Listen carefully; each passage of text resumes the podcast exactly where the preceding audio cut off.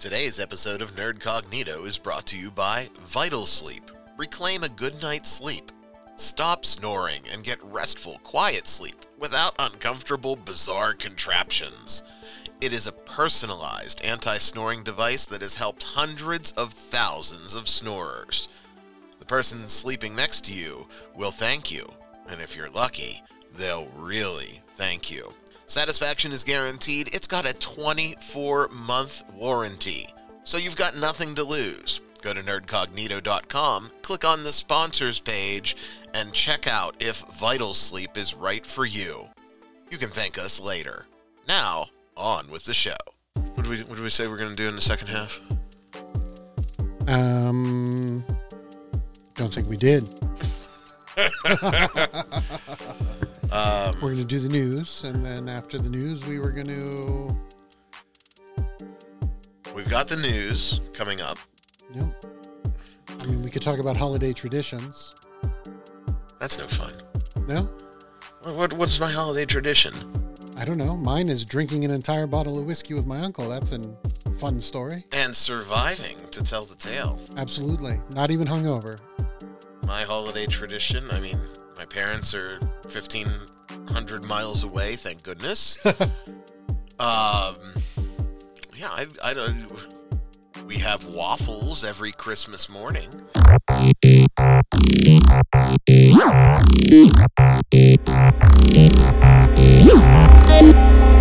Nerdcognito. Ah, yes, Mary, Mary, we are back once again for another week. You are listening to Nerd Cognito. I am Ryan David because I am not trekking around the East Coast like a dipshit that I know named Just Mike. But I am joined by Bert. Hey, Bert, thanks for sitting in for Mike this week. Oh, no problem.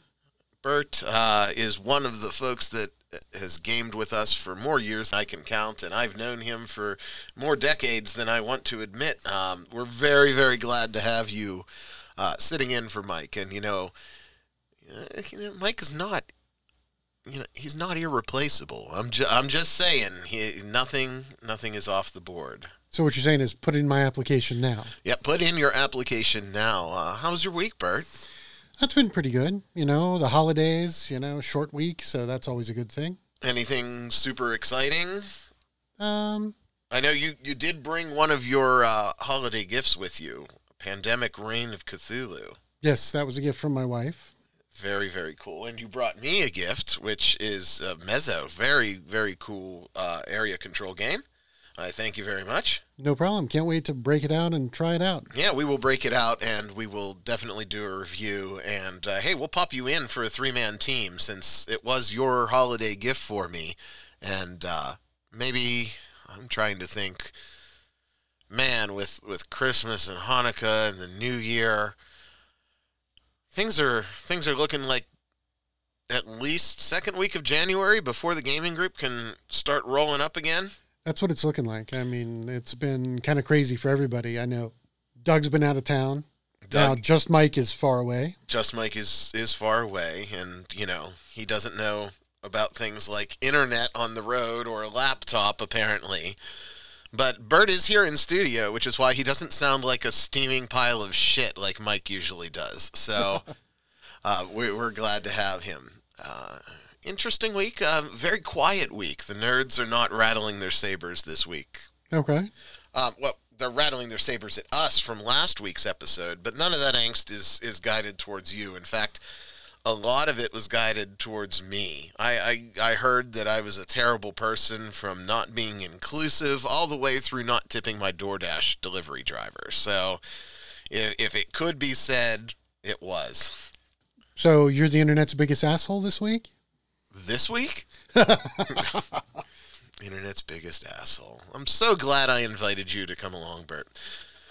Bert has always skewed towards very interesting characters at the role playing table, so while we have him here, we're going to pick his brain and have him take a trip down memory, memory lane and talk about some of his more memorable characters. And I will, of course, interject with some of my more memorable characters. And I will, as always, always, always remind Bert that whatever DM let something happen was completely wrong and should be shown the door.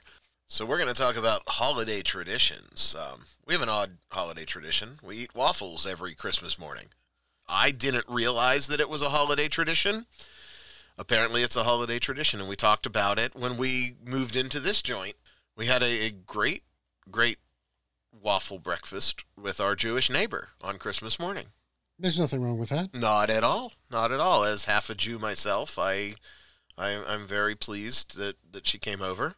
We had some delightfully non-kosher bacon and, and waffles and went away with it. It looks like we're talking about holiday traditions right now. so it would seem. So, So- it would seem. As as half a Jew, like how does that work? Well, uh, Which half? Is it the left or the right? it depends on the temperature. well, yeah, I was born a good, upstanding Catholic boy, can't you tell? And the Catholic version of God, I don't want to get into this, but the Catholic version of God just wasn't for me. And uh, so I had nothing for a very long, long time. And then post divorce, I met a rabbi that just talked to me, much like we're talking now. And uh, he said, You know, I- I've got the selling point for you. If you let me convert you, you can't go to hell because we don't believe in hell. So it was kind of like Jewish by self defense. Well, you know, hedging a bet. But, you know, just talking to him, it, it sort of worked out. And I did three quarters of the conversion and uh, decided that nothing with a pinch of Jew is good enough for me. Okay. So that's that's where that is. I was scared to death because you know Dad is Mister Catholic, and uh, Oh yeah, right. I told him, and he actually had a very level response for Dopey Dave. I was expecting Dopey Dave to to go crazy, but Dopey Dave's response, well, well Ra, at least you got something. that's that's what it was, and I, I was thankful for that because I didn't know what Dave was was going to going to come up with. Um, so your holiday tradition, I know. Bert is sometimes ham Santa Oh yes, and yes. and he was not ham Santa this year. Did not make your own hams, eh? no, I uh, I had considered it. I've been looking into some different ham recipes. I did brine and cure my own hams one year and pass them out for Christmas. I made, you know, four full size Christmas hams, brine them in the old style, and uh, them myself. Took them around. Everybody loved them. It's just a lot of work, and with everything going on this year, I just didn't have a chance to do it. No, this year it seemed like it was a very pressing holiday season. Right. I mean, the weather never seemed to get cold. Like everything just kind of showed up. Like suddenly it was Christmas. Right. Eh, It wasn't it wasn't a bad holiday, at least for us it wasn't a bad holiday season, but it was a very pressing holiday season. Best gift, best nerdy gift that the boss got you. Uh, probably Reign of Cthulhu. Reign of Cthulhu. Yeah, that was probably my best nerdy gift. Yeah, my uh, my better half got me the uh, Ramp It Up uh, pinball game, which, Oh, nice. which I've been looking forward to. Um, Mysterium Park. I picked up. We talked about it last week. I picked up Otis. I, we should have busted that out so you could have seen these components. They are awesome, excellent. I'm super super geeked for it, and I did promise Mike that I would I would hold on to him. I know Mike texted me on Christmas Day because you know he's my hetero life partner. Um, and he he got uh, the new Hero Quest. Okay. Well, the new old Hero Quest, right? There's nothing new about Hero True. Quest. True, Hero Quest is ancient. But he was he was very excited, and um, if if I remember correctly, his girl should be, you know, putting her knee pads on right about now. So there's part two of his Christmas gift. so yeah, any any other nerdy holiday traditions for you? Um.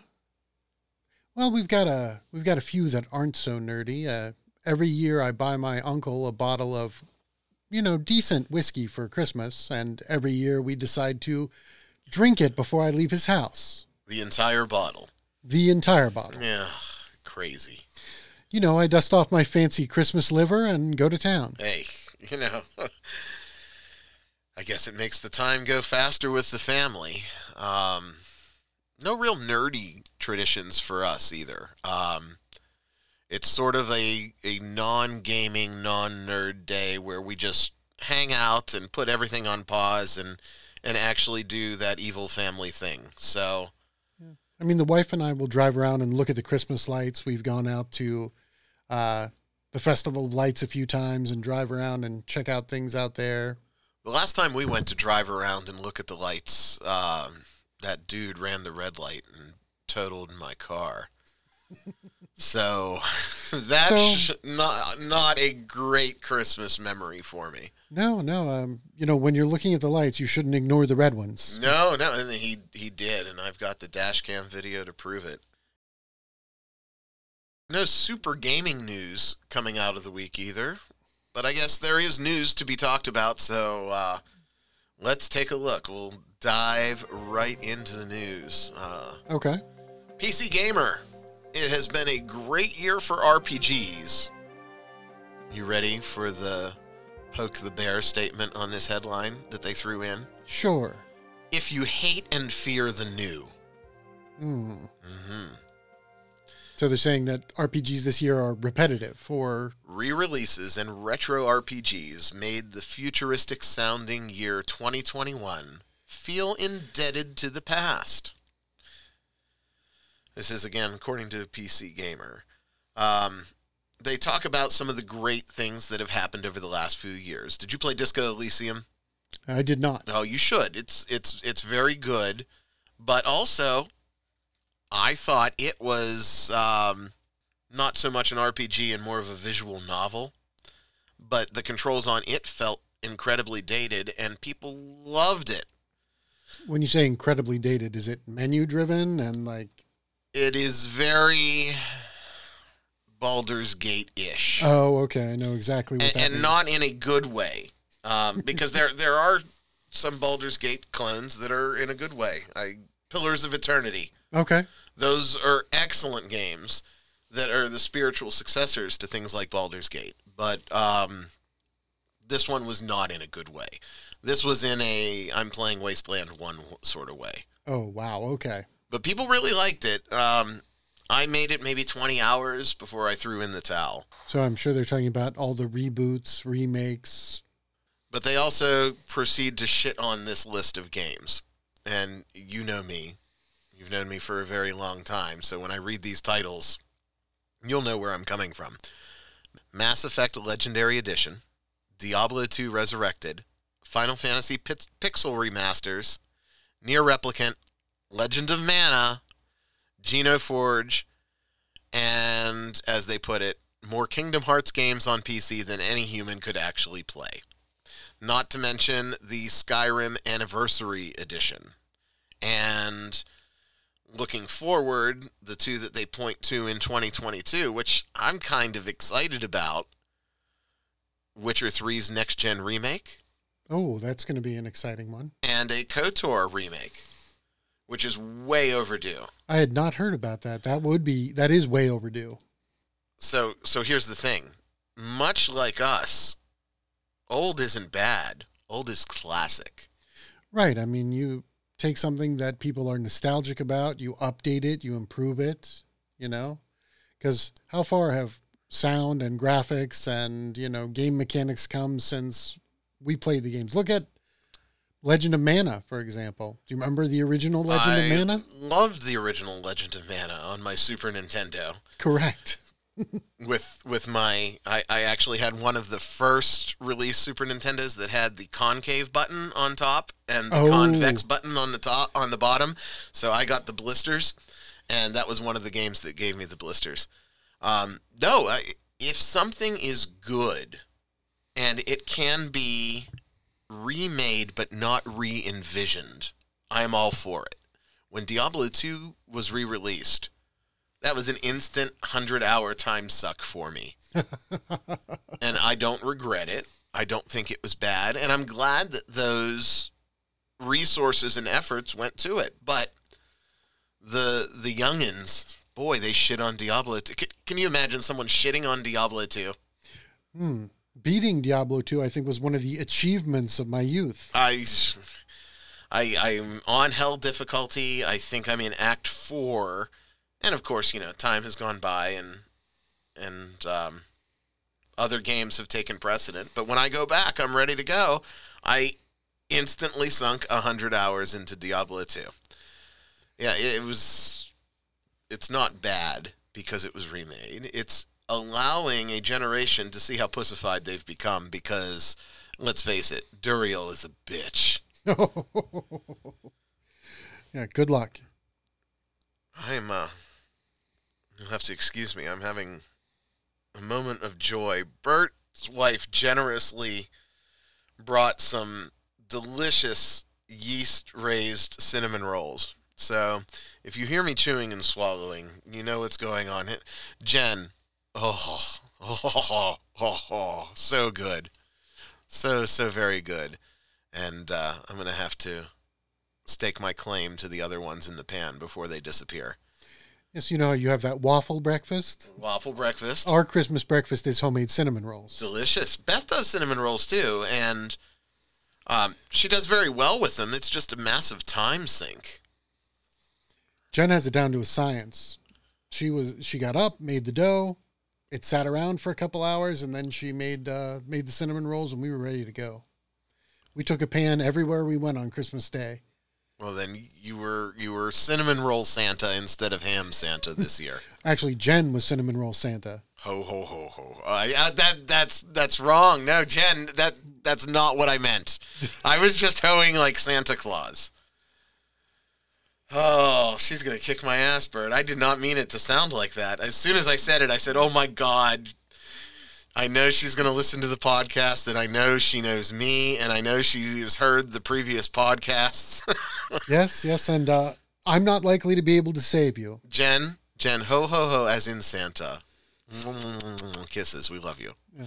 I will tell anyone who has brought down Jen's wrath upon them, may God have mercy on your soul because I cannot save you. I've only seen it once or twice, maybe, yeah. and it was it was pretty significant. Right. I mean, I love my wife, but when she loses her temper, she nukes the site from orbit. it is.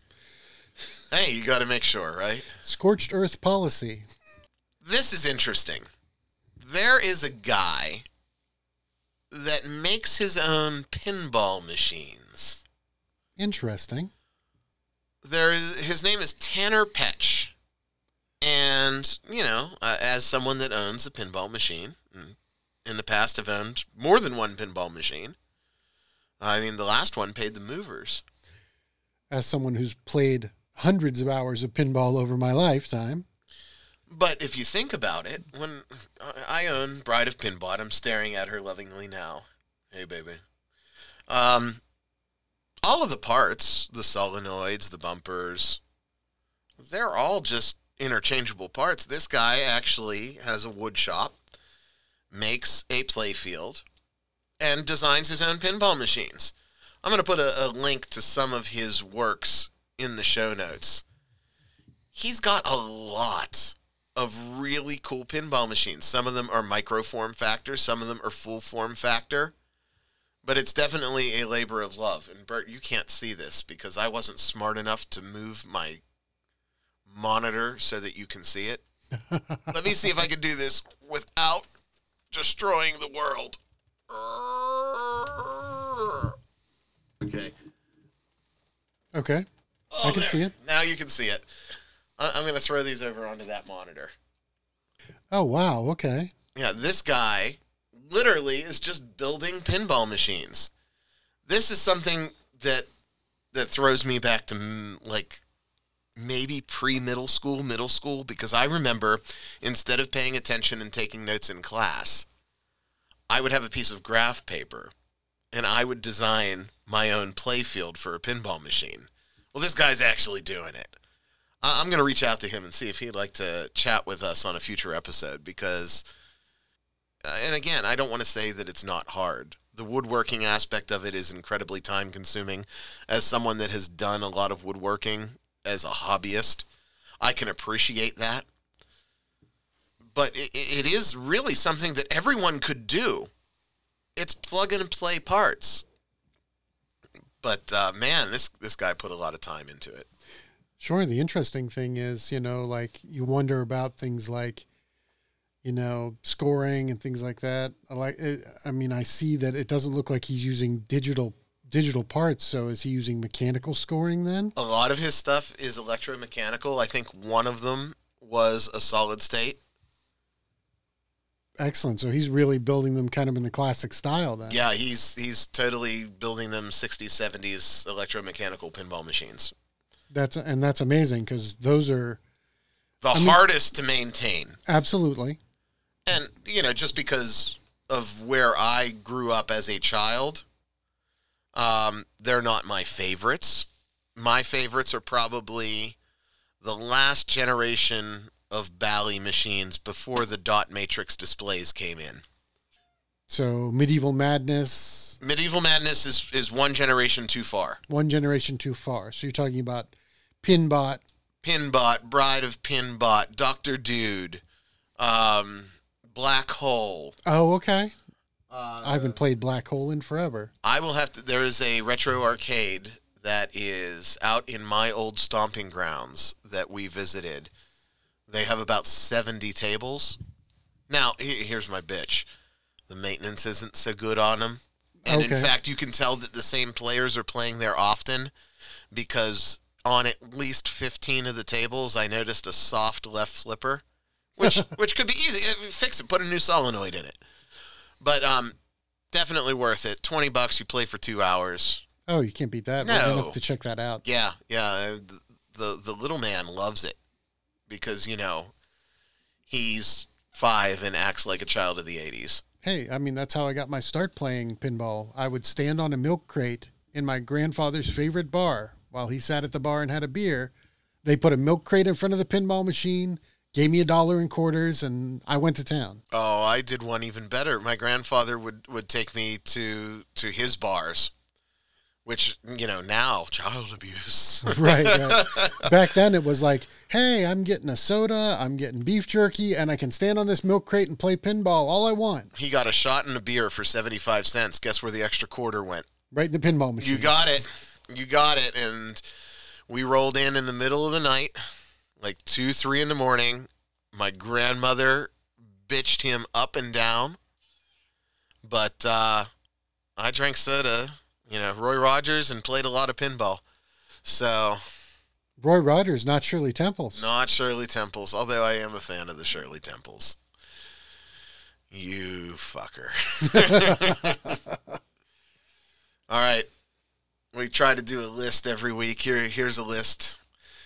All of the Netflix shows that were canceled in 2021 Hmm, so far. So far. So as of right, with four days to go. Layla, get the hell out of here. This is like the second episode that you came and invaded. Layla's like, it's my podcast now. It is. And now the phone that shouldn't be ringing is ringing. Oh, that's because one of my altcoins is tanking right now. No, no. Yeah, yeah, yeah.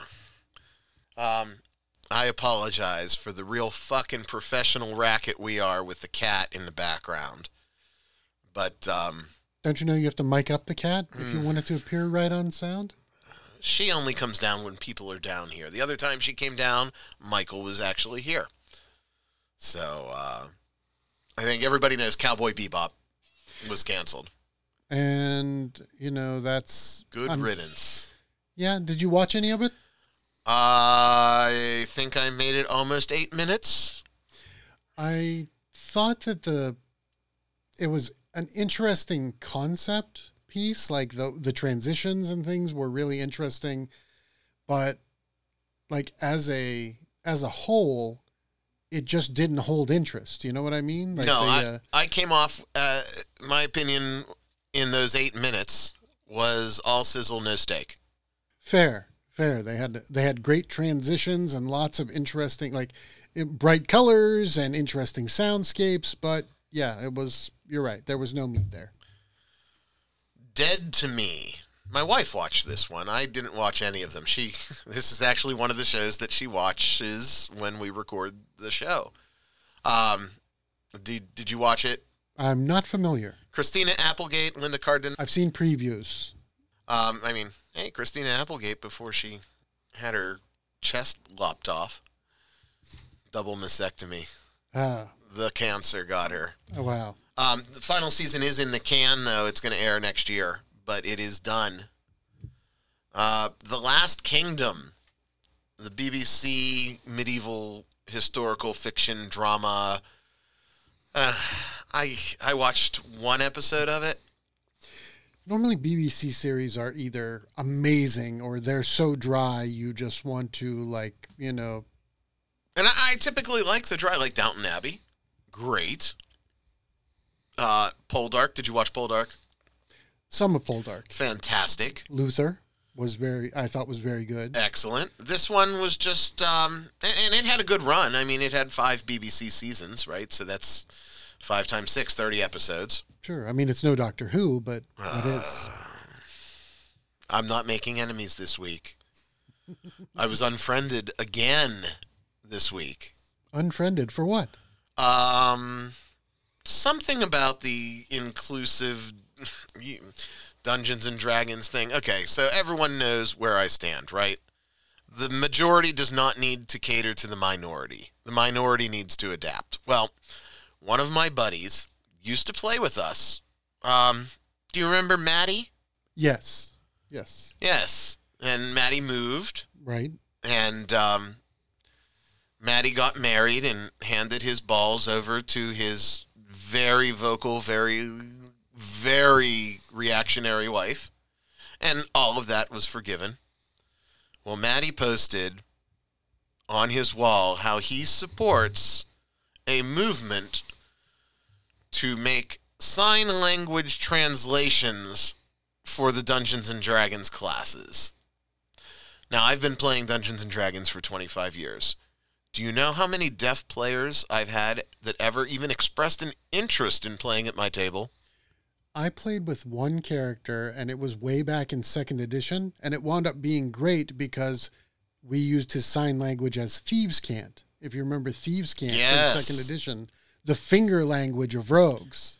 Well, this this article was all up in arms. It was actually a campaign to raise money to bring in sign language translation. Which, hey, you, you do you. Sure. If that's what you want, but don't shove it into the hobby as a mainstream. Let's not pretend. I quit. I quit a good hit. I've never experienced that at my table. I rolled a twenty. That's that's my deaf voice. Oh no. no, Ryan, no. That's Oh no! I rolled a one. Like, uh, never had. I thought you were going to bring up the alignment and lore thing again. Well, uh, I try not to. I mean, I could I could open the email and we can do a whole segment just on people bashing us. But you know what? The, the interesting thing was, if you throw out the, "Oh fuck you," or "Oh you must be fun to play with" emails, the people that actually tried to put together a response, Mm-hmm. some good, some bad, Sure. it was about 50-50. So I don't want to toot my own horn, but toot fucking toot, you know. We're not a minority. Uh, I'm I'm not speaking for Bert. I'm not a minority. I mean, when I grow up, you know, playing Dungeons and Dragons, you expected certain things, but like, how are they going to do things like, first of all, dragons were always color based on their alignment and personality. Right. Red dragons were Chaotic evil and evil. yeah, were evil and conniving and uh, Now that doesn't mean that you can't have a misanthrope red dragon that that wants to be philanthropic. True. I mean, it's not impossible, but the the question is how are players going to know what they're dealing with if nothing is consistent? they're not thinking into the future, and this is why I dubbed it the death of Dungeons and Dragons, courtesy of woke wi- Wizards of the Coast. They're looking at the now. They're making a knee jerk reaction for a very vocal minority. And even, uh, we'll call them a plurality. Let's say it is 50 50. They're making a knee jerk reaction that A, is very, very much polarizing their base, which is bad from a business standpoint. Sure, you definitely want to not offend half of your fan base. Right. You, you, you know, we own a small business in the area. Right. I am not going to advertise under that business banner anything political, one way or the other. Right. No, I mean, I, I don't want to cut my potential income in half. Not to mention that this incredibly vocal minority slash plurality isn't exactly known as the group that spends the most money. mm, That minority slash plurality is known as the group that most openly endorses piracy, that does not appreciate content creation. And that's why I say not immediately, but when the next generation comes in, because whether they like it or they don't, they know when they're up against an army of orcs storming across the battlefield, and most of them are probably evil. The next generation very well might not know that. And if you don't have a background, you know, true. I mean, when you're playing in a fantasy setting, the difficulty is you have to have a polarizing story to drive things forward. Your characters have to move move the story somewhere, either good or evil. You know, you can play in a good group, you can play as an, in an evil group. You can be a good guy, you can be a bad guy. But if everything is neutral, or if everything is undefined, how do you progress a story? All right. Well, um, I'm going to come in with with the the warrior response that I get a lot. Well, then you're just a shit DM, or you play at a shit DM's table if they're not creative enough to come up with that. Yeah, I've, I've multiple times I've heard that, and it has nothing to do with being a shit DM. The good DM is making those exceptions to those rules count. Sure, absolutely. I can't disagree with you. So if we were to play a World War II role playing game, there could be a sympathetic Nazi. absolutely, there could be. But generally speaking, when you see the swastikas, they're not good people. I mean, for every Schindler, you have a Mengele. There you go. Times 10. Anyway, we're back to uh, canceled shows on Netflix because Fair. I said I wasn't going down the fucking woke wizards road today. I apologize. No, that's okay. The Irregulars. Did not watch it. Don't even know what the hell it is. I have seen the Irregulars. It's actually the Baker Street Irregulars. The uh, Sherlock Holmes, then. right, the group of um, sort of semi-investigators that assisted Sherlock Holmes. Yes. Okay. So it, it's very interesting, but it has a strange supernatural element that you don't expect from the Baker Street Irregulars. How, uh, off offhand, do you remember one season? The first season I, was the only one I've seen. So Okay. Well, it's gone. okay, So, no need to invest any more time in that. Jupiter's Legacy.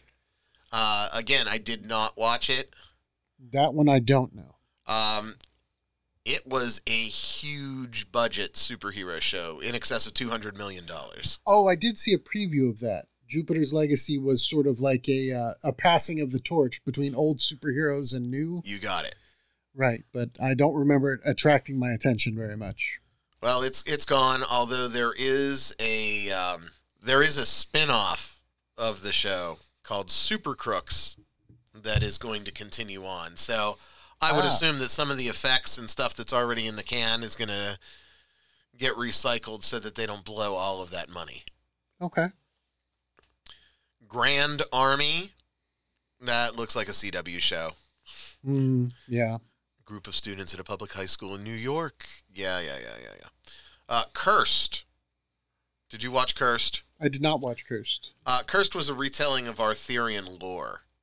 Oh, that was the one with Nimue? Yes, it's Okay. centered on Nimue. So, um, disappointing because there was a lot of promise, I think, there. But, you know, guilty. I didn't watch it. True, true. I mean, the story idea had great potential, but again, didn't get into it. I I watched The Uncanny Counter instead.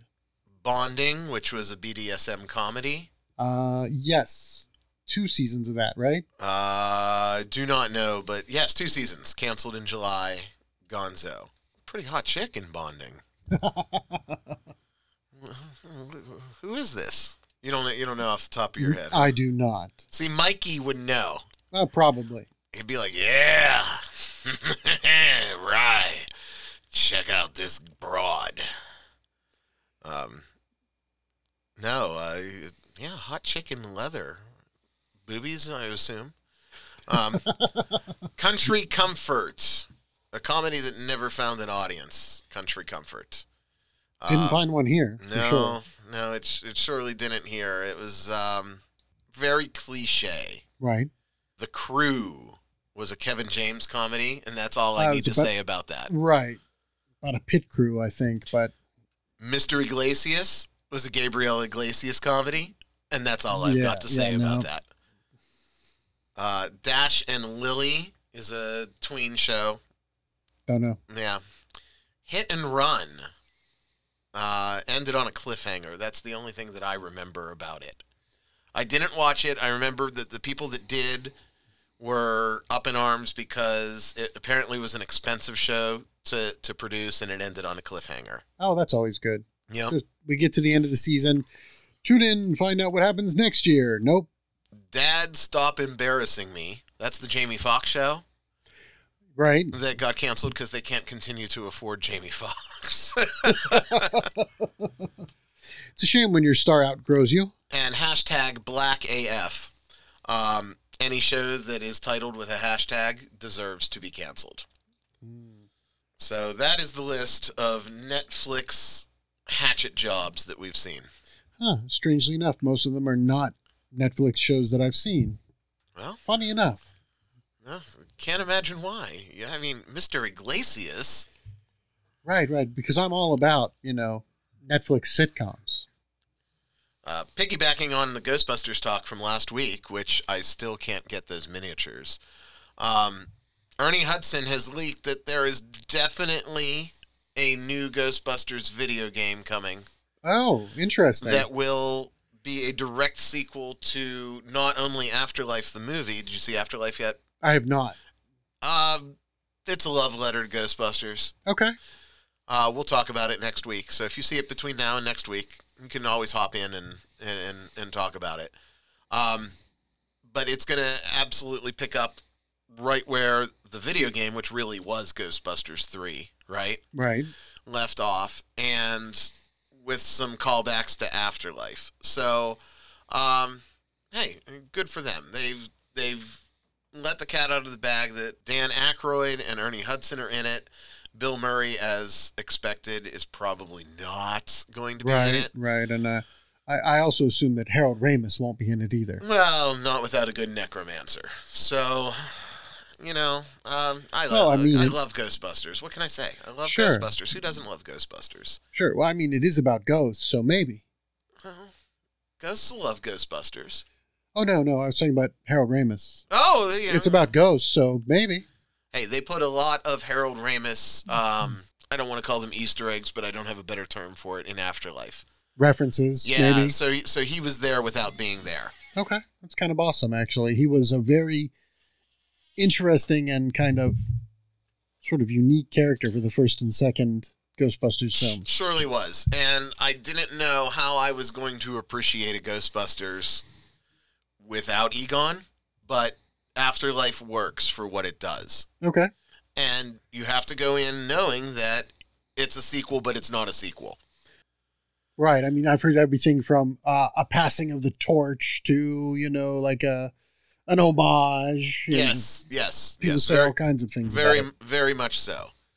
Um, not anything like the clusterfuck that, that, ironically, is our next news story. Paul Feig is upset that his version of Ghostbusters, what was it? Heed the call, uh, grab the tampon. I don't remember what what the tagline was, but the 2016 messy abortion that was that Ghostbusters uh, was excluded from the official Sony's box set that Afterlife will be put into. So you mean the one with poorly written characters and a terrible story that just sort of like wandered around nowhere Right. And the- isn't being included? no, and that ugly black broad that played Slimer, gone. I mean, I have no problem, you know, with having a diverse cast or with, you know, inclusivity, but the story and the characters were Right, it's got to be a good story. I don't I don't give a shit. Right. I mean, you need relatable characters and a story that goes somewhere. Um, I'm thinking back in my brain right now. The best part of the movie was the first 15 minutes with the haunted house because that actually was a was a cohesive story, I can't disagree. and then it just went downhill from there. I mean, the the jokes didn't hit. Like there wasn't. I can't remember one memorable punchline or like quotable quote from that movie. Right, there was no where do these stairs go in that movie. No, there is no Dana, only Zuul. And if someone asks you if you are a god, you say yes. yes. You don't own a Switch, do you? I do not. I have been thinking about getting one just because some of my favorite gaming companies are releasing Switch exclusive games. Right. Uh, I've been putting it off and putting it off and putting it off because in my brain I can't justify it for four games. Right? Which four? The Zeldas, Okay. Super Mario Maker. Okay. I don't know. I forgot the fourth one. Uh, for me, it's uh, Shin Megami Tensei 5. Ah, did you play the remake that got released this year? Oh, you mean Nocturne? Nocturne. I bought it. That that is First the day. best one ever. Nocturne was my favorite game. Like, literally, I tried for all the endings the secret ending, the, like, you know, the secret boss ending, the finish the dungeon, like, get all, unlock all the monsters, everything. Like, my, the first time I had it, I put 130 hours into Nocturne. I I I just love trying to find the right monster combinations. Right. Absolutely. And that was, you the know, right combination of skills and abilities to, you know, defeat every boss. Right. Right. Solid, solid game. Well, retro gamers will rejoice, especially Switch gamers, because there is a little dongle. It's called the M Classic. And um, it is essentially an external upscaler that will upscale things to 4K Really? and the performance videos that they have released for it are amazing. I'm actually going to link the device in the show notes because for not a lot of bucks, you can make your Switch a 4K device. Now, it's upscaled 4K, Sure. but it also works with any, and I mean any retro input as long as it's it's just a HDMI pass through upscaler. So I want to get one for my arcade cabinet Oh, that would be a great idea. and have it upscale all of my ROMs that are built into my arcade cabinet to 4K. And if anything, it'll it'll anti-alias it too, so no more jaggies. Yeah, that would be great. Like it should add a, a much more fluid element. Yes, huge, huge difference. Um, I'll probably end up cutting this out, but I'm going to show you the the video with the with the graphics comparison.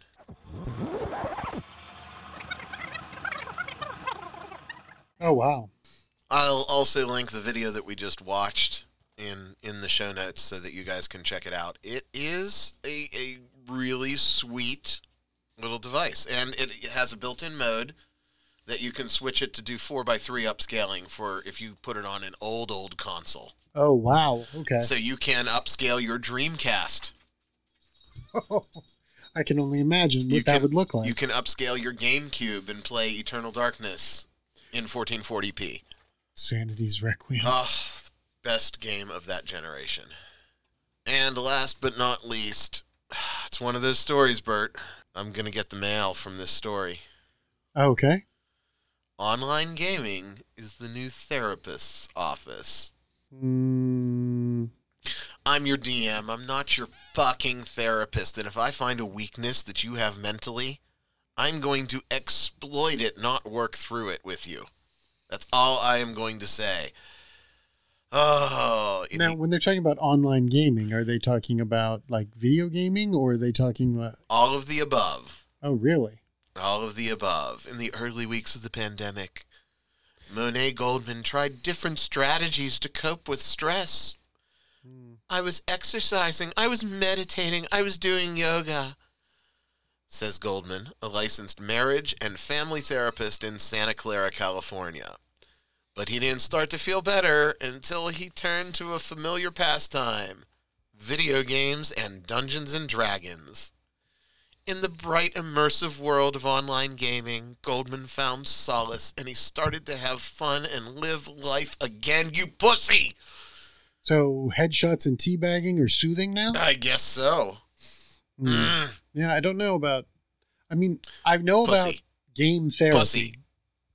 The concept Pussy. of game therapy is certainly Pussy. possible. I'm listening. Go ahead. I mean, Pussy. however, I mean, it requires a therapist. Puss bag.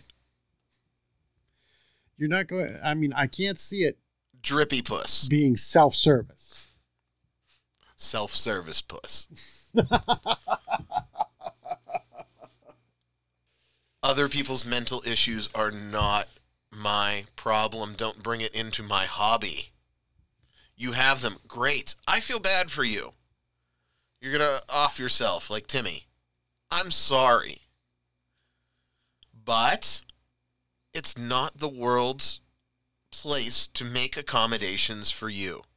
And for you to come into an online session, whether it's a video game, whether it's a board game, whether it's Dungeons and Dragons, and expect the world to be your therapist. I, I just don't understand where this sense of entitlement comes from. I mean, I mean, you have a point, and I And I am dialing it up a little bit here. sure, but I mean, look at. Have you ever played an online fighting game? Yes. How many times did you like lose your mind when somebody, you know, cheap killed you? Or, Absolutely cheese ganked me. Right. And I mean, you, so I don't see that as relaxing or stress relief. Uh, Like, I used to get so frustrated, I wanted to throw the computer out the window. I went through a period post the big MMO boom in the early 2000s where I didn't do any online gaming, not because I was having mental issues, but I didn't find it enjoyable anymore. And I still limit my online gaming to online gaming with friends. You have a point. I mean, I'm, not, a into the of, pickup groups. yeah, I, I have no MMO memberships right now or anything like that going on. When I find an MMO that is worthy of my time, I solo it anyhow. I The think that's fair. The only time I interact with people is to rip them off somehow. oh, you're that guy. I'm that guy. That's how I got my best armor in Asheron's Call all the way back in the day. Talked some noob into dropping it. Yep. Absolutely. That dude was pissed.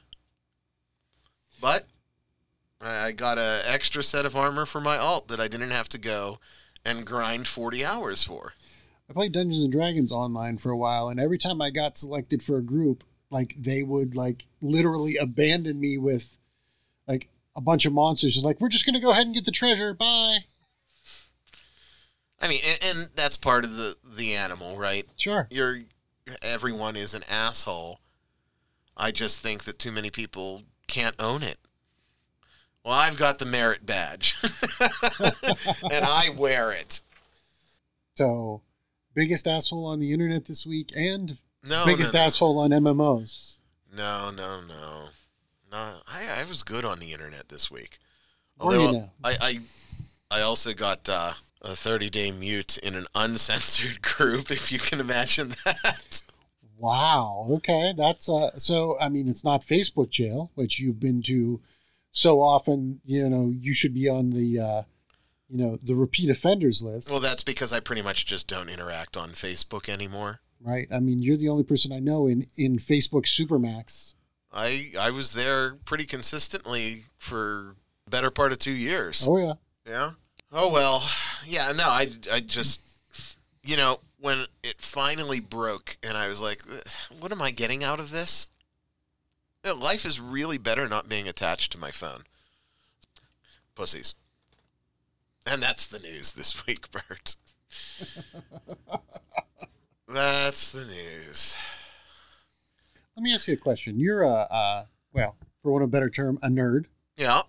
So, what do you think about this? The whole like uh, huge increase or, or huge influx of like um, like foreign fandoms, like Specify. um, well, okay. So let, let me like um, So there was a show I watched called Uncanny Counter on Netflix. This is a Korean show, I'm it was guessing. a Korean show, yes.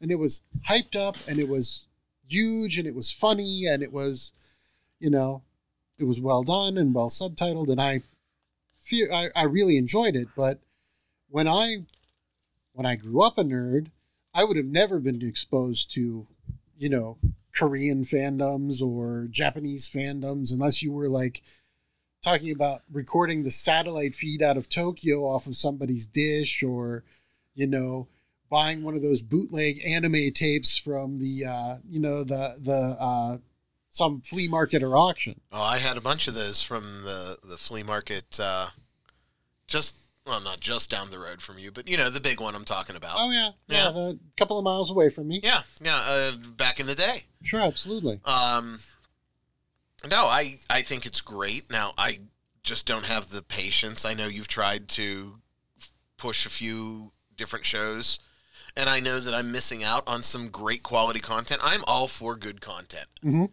And I don't care where that good content came from. Now, my days of subtitles and anime cons are behind me. Sure, okay, Um, but I'm all for it. You know, Dark okay. excellent show. Sounds like something that is right up my alley. I don't have the patience to do it. The English dubbing is terrible. and I won't watch it dubbed.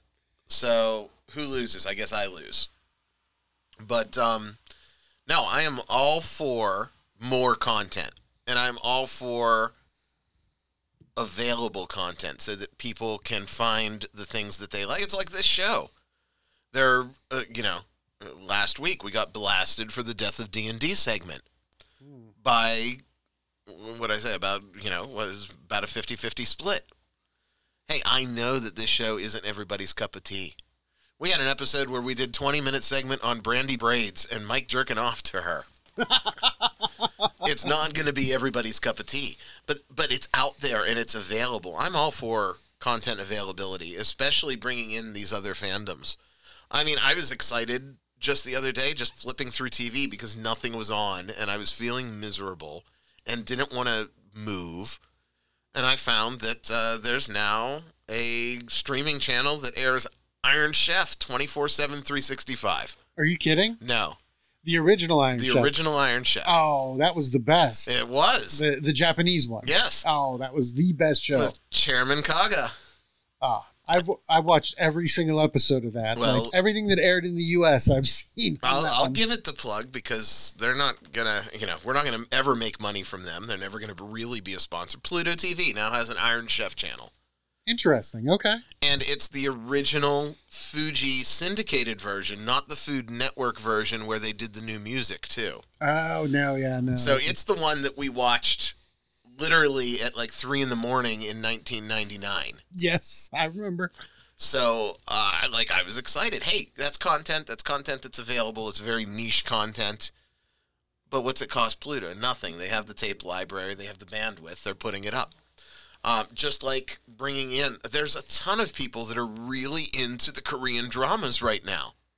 Good. I'm going to point them your way because don't have time for it. Oh, I'm I'm a huge fan. My favorite like favorite zombie movie made in the last probably ten years is Train to Busan, and it's a Korean zombie film.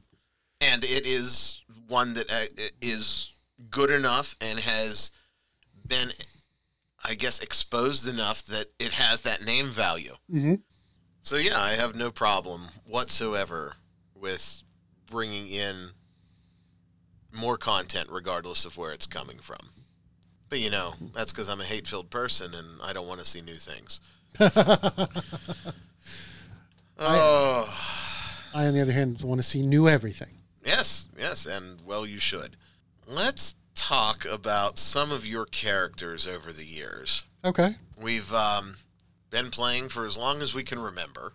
Sure, absolutely. I mean, I've been playing D and D in some form or another since I was 12 years old. Yeah, that I was gonna say. I think I was about eleven or twelve when Jeff and I first started playing. That was my buddy back in uh, in the middle grades at the academy. It was the brand new second edition D and D. It was AD&D 2ER. Ah, Second edition revised. Um, still TSR. Yes, it was still TSR at that point. I remember they sold the binder, and every week you could buy like four or five new pages for the binder. That was so great when the Monsters Manual was a binder and you could just buy a new selection of monsters to add to it, Yep. Like Yep. in segments. It was, gr- and and if there was a shitty selection of of monsters for that release, you, You didn't didn't, get it. it. Right. You kept your binder and then that was it. You didn't do it. You play with our group, and you have another group that you play with. Oh, yeah. Um, last two or three years, what do you think's your most unique character that you created Um, that worked, not just like a one shot deal? Okay, so uh, I would say it's either the Living Snowman from 13th Age, Ah, I forget Frosty. Schneeman. That's right. Schneeman, the uh, Living Snowman from 13th Age, or my uh, never make a joke with your gaming group. Like that's the first thing that I learned. Uh, they, they were like, "We're going to play a new adventure in space," and I was like, "Okay, I'm kind of thinking I want to be a seven foot tall drag queen space pirate." And they were like, "Oh, you got to Yeah, do that." You're, you're committed as soon as as soon as you say something like that. Right. So now I I literally have a seven foot tall glamazon drag queen space pirate character that we're playing in Stars Without Number. Fantastic. Yeah. Now, you were telling me about this um, character before, and um, stats are phenomenal, Oh yeah. No. and I'm- it totally fits with with the character build too. oh yeah. Absolutely. I mean, I, my character is the uh, best warrior out of the group, and uh, you know, I get I get great one liners. There's the rule of cool.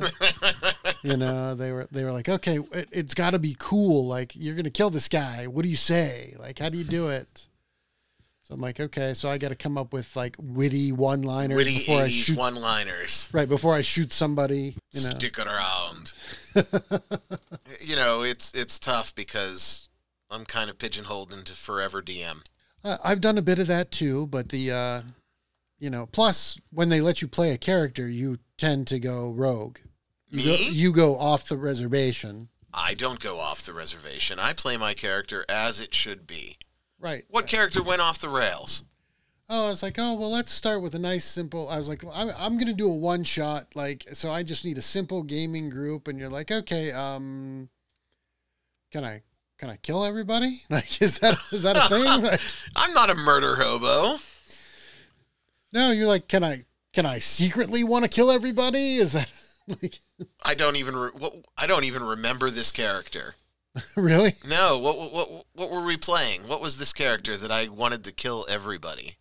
It was funny because I tried to like get you interested in like a quest, and I remember I was like, oh, there'll be like like chance to do good things and make a little money, and you're like, yeah, yeah. It's like, Was yeah. this the paranoid character? Yes. Oh, well, th- see, I was playing to my strength. I, I didn't want to kill everybody. I did the quest, but I also did some less than morally scrupulous things to achieve my ends. And being paranoid, the best solution for the witnesses would be to have no witnesses. yes. That's exactly right. You're like, um, we should kill anyone who's seen us. yeah, sounds reasonable. The hunt is on. Uh, I know. Um, we were playing a superhero game with uh, Doug, Mike, and I when you were out, okay. because you were out for an extended period of time for work, Yeah. Once I started working massive overtime. and um, we we started a superhero campaign using the Sentinels in the Multiverse Oh, Role no. playing. Okay. campaign, which just released on Kickstarter maybe six months ago. And of course, Doug bought it. Doug had it because Doug loves Sentinels. Everything Sentinels Doug has. Oh, Doug has the. Have you seen the treasure chest? I've seen the treasure chest. I'm surprised that Doug doesn't have like self-created Sentinels of the Multiverse pajamas or like you know some other crazy thing. You know, if Doug ever guest hosts or does a segment with us, which I don't think he will, but if he ever does, we totally have to do his portrait for the website in superhero style. Oh, okay. I agree with you. Yeah.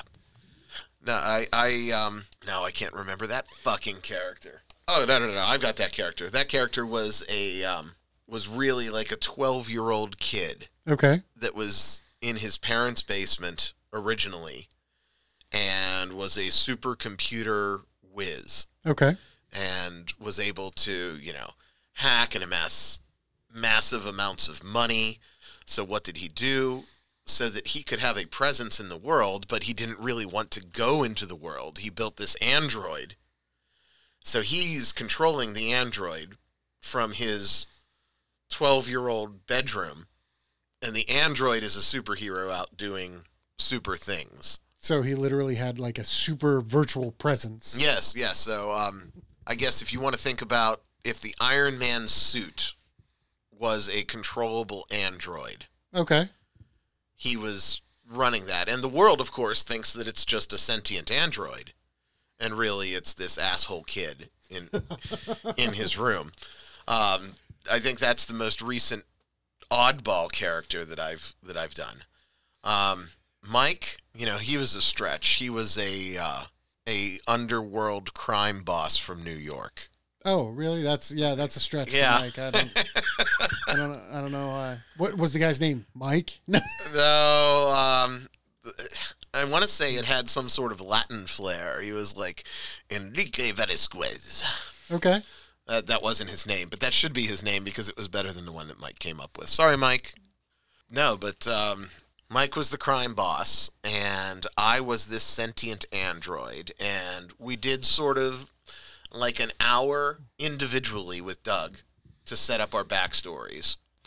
And it just so happened that my android was busting this rival crime syndicate that was doing something nefarious on the docks, and Mike was there to get revenge, and that's how our characters met up. So, and that's all the further we got because then we ended up playing something different. Right. But I, think mean, we only made it two or three sessions with that one. I still have the characters; they're probably behind me somewhere here. so instead of you know rescue, save the innocent, or good de- good deeds, it was revenge. Yes, Mike was out for revenge, and I don't remember what my motivation was. Whatever it was. Cracking a bud. Jesse, what's up, Jesse? Um, was going back and forth with me at the Nerd Cognito Facebook page, and uh, I made some comment about people not having taste because things like Bud Light and Corn Nuts still exist. And of course, lo and behold, Jesse hopped on nerdcognito.com. He clicked on support the show. And he Venmoed me three bucks so that I had to go get a Bud Light. And true to form, here it is. I got the Bud Light, and it's going down, and it's going down hard. Fuck you, Jesse. But thank you for supporting the show. You too can support the show by going to nerdcognito.com, clicking on support the show, and hey, if you want to buy us a beer, or in Bert's case, if you enjoyed Bert's visit, buy him a whiskey. Uh, our link for your charitable alcoholic contributions is, is there via Venmo. We sincerely appreciate your efforts to get us drunk, and we, as evidenced by this swill that I am drinking right now, will honor your requests if you want us to drink something specific or try something out that you don't think we may have tried before. Nerdcognito.com, support the show, and buy us a beer. But I digress. Now, have you ever gone back and played a game like a retro game? All the time. No, I mean, a retro tabletop role playing game. I wanted to run Teenage Mutant Ninja Turtles about three years ago, if you recall, I do recall. and nobody wanted to do it. I was interested. Well, I wanted to be a mutant, but it just it didn't get off the ground. it did not. But um, a little while back, we decided to go old school and roll characters. Oh, first mistake. So your stats were roll 4d6, Drop the drop lowest. the lowest number. Of course. So I went through and I rolled and I was doing pretty good. Like I had like a 15 strength and I'm like, oh, these numbers are looking pretty good. And I was like, I want to play a dwarf.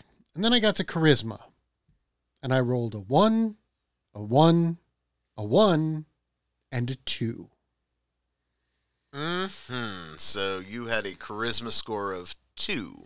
Well, it started at four, Well, then, but then dwarves racial- get a minus two charisma. Well, at least for now they do. Right. So after rolling the dice, I literally had a character with a charisma score of two. I was like, well, just don't be a bard or a sorcerer, and I should be fine. But when your charisma score is two, like, They have to carry you in a burlap sack.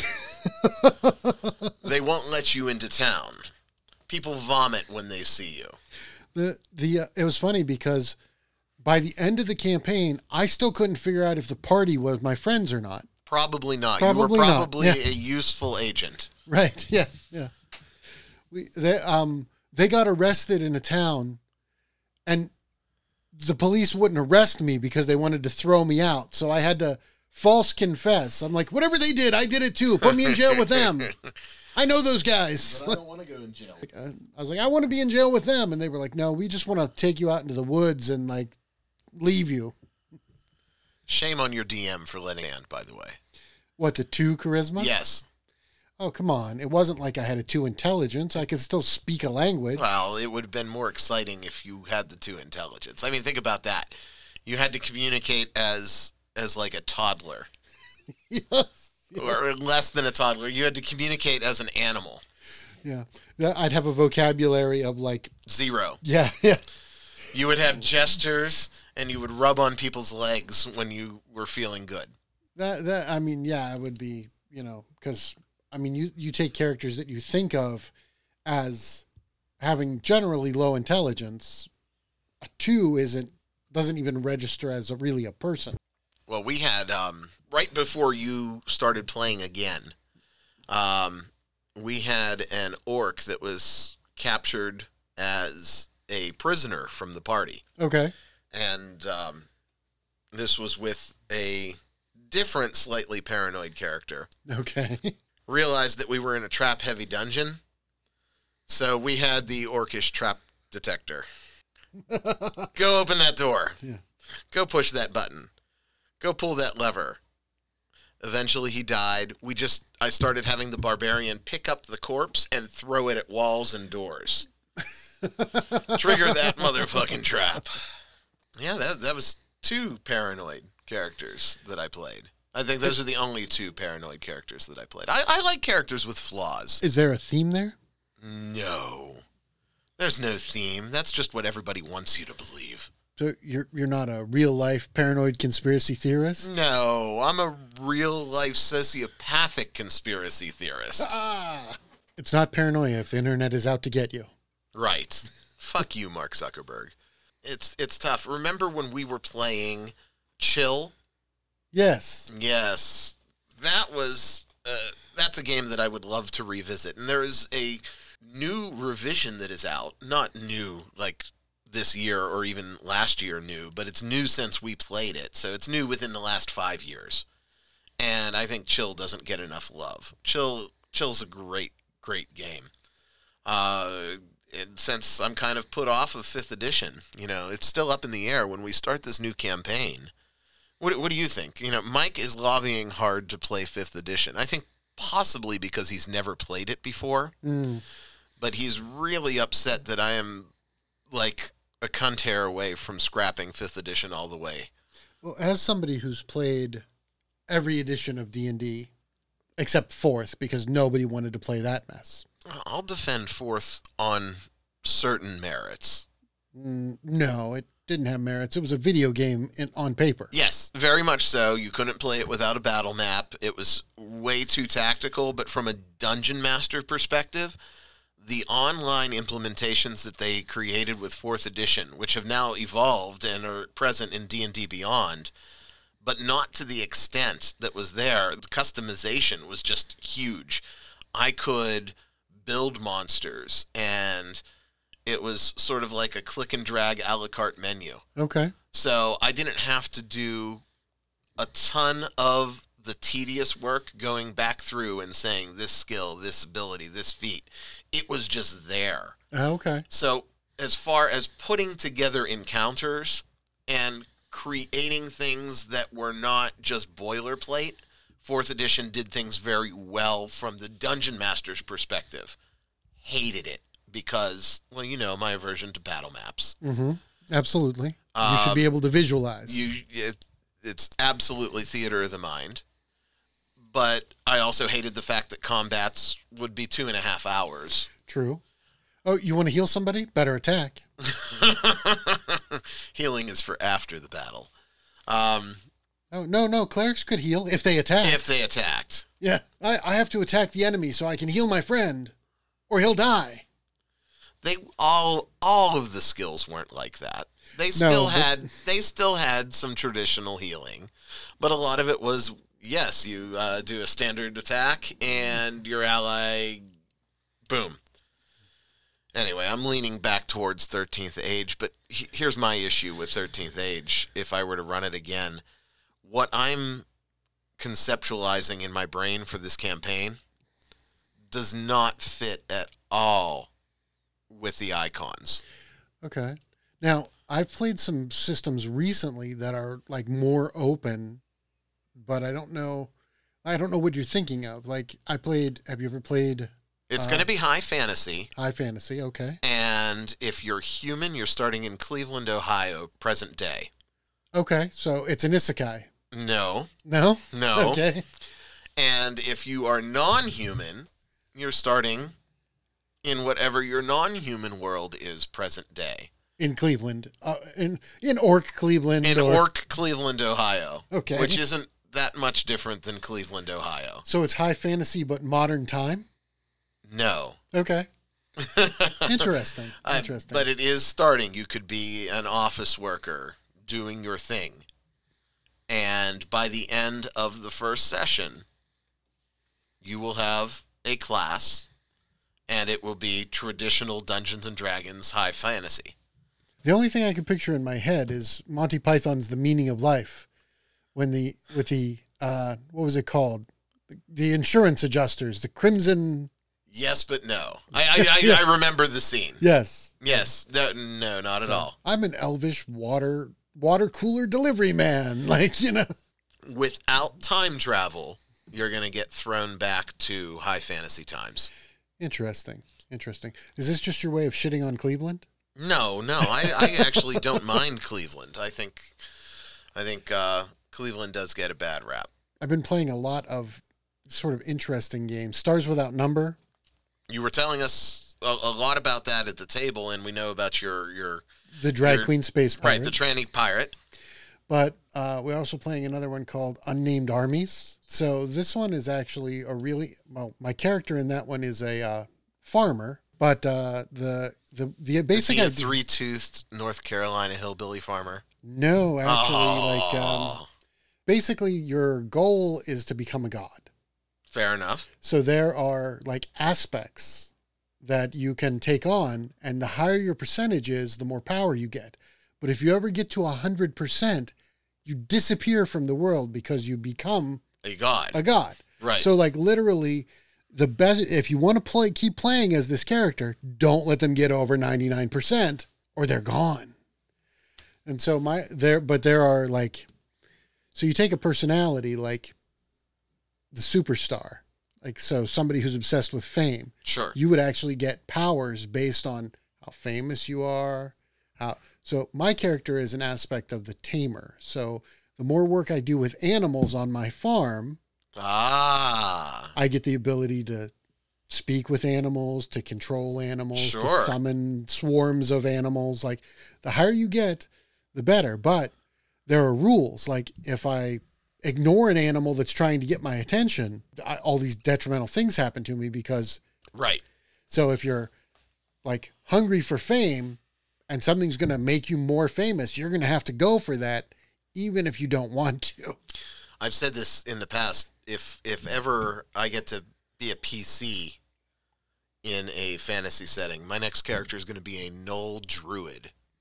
That's an interesting concept. Yeah, I, Gnolls don't get enough love. They do not. They do not. That's not one that I can tell any cool stories about because it hasn't happened yet. Right. I mean, how many canine based player races are there? I don't know. They're not evil anymore. Oh, anything else uh, coming across your mind here? No, not really that I can think of off the top of my head. Uh, we've kind of just sort of wandered around this conversation. Well, that's how it sort of works here on Nerd Cognito. Um, and if you're wandering around the internet, make sure that you wander yourself to nerdcognito.com. Click on the support the show page and check out all of the links there.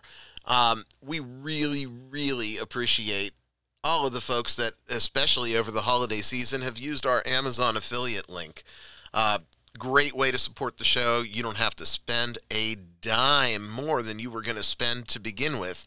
Plus, if you are picking up some of the works from some of the authors that we've had on the show, it's a double win. They get the sale of the book, and we get a cut. Helps us pay the bills, pay for the hosting, pay for all of that stuff. So, nerdcognito.com, support the show, and uh, check out our Amazon link. You can also find our main sponsor there, which is audible.com. Right now, you can get a free, absolutely free audible.com plus subscription through our link at nerdcognito.com. So if audiobooks are your thing, hey, everything tastes better when it's free. Go check it out. We certainly appreciate it, and it helps us continue to do the things that we do. Well, Bert, I want to thank you for stopping in. Um, it has been a really good time. Mike, you better watch out. Bert's going to come and uh, take your spot. You know, if we ever get a chance, Bert, for, you know, kidnapping Mike and not making him go to North Carolina, we really should get all three of us in studio Oh, at, absolutely. once because then, you know, we'll be able to have a three way conversation and people will actually hear Mike, although he's getting better at that. I'm game. I would come back again. This was probably one of the easiest things that I've done. Well, that's what I read on the wall. I certainly am easy. And it's easy for you if you're not already subscribed. Subscribe to the Nerd Cognito podcast in the podcast delivery format of your chosen flavor. We're everywhere from Google Podcasts to Apple to Amazon. Uh, we're not on Spotify. Fuck them. They kicked us off. But we're coming back. We do have that appeal under the. Un, Really, Spotify kicked you off. Why? uh, Spotify didn't have an issue with content. Spotify had an issue that they were getting too many requests to remove our show. So I'm right now having chats with Spotify to get back on the air. The listing is still there, but there is no content on just because of whiny puss boys. Oh, well, that's sad. Everybody should be able to say what they want to say. Hey, you know, we live in a cancel culture world, and I am a cancel culture girl. So, uh, you know, we're we're eventually coming back, but for now, cancel your Spotify subscriptions until we're back on Spotify. Besides, the other podcast providers are way easier to use than Spotify. So, no dig, but that's a dig. Spotify, get your shit together. I'm Ryan David. This is Bert sitting in for Just Mike. We will see you next week on Nerd Cognito. Thanks for tuning in. Well, I won't unless Mike doesn't come back. that can be arranged. Nerd!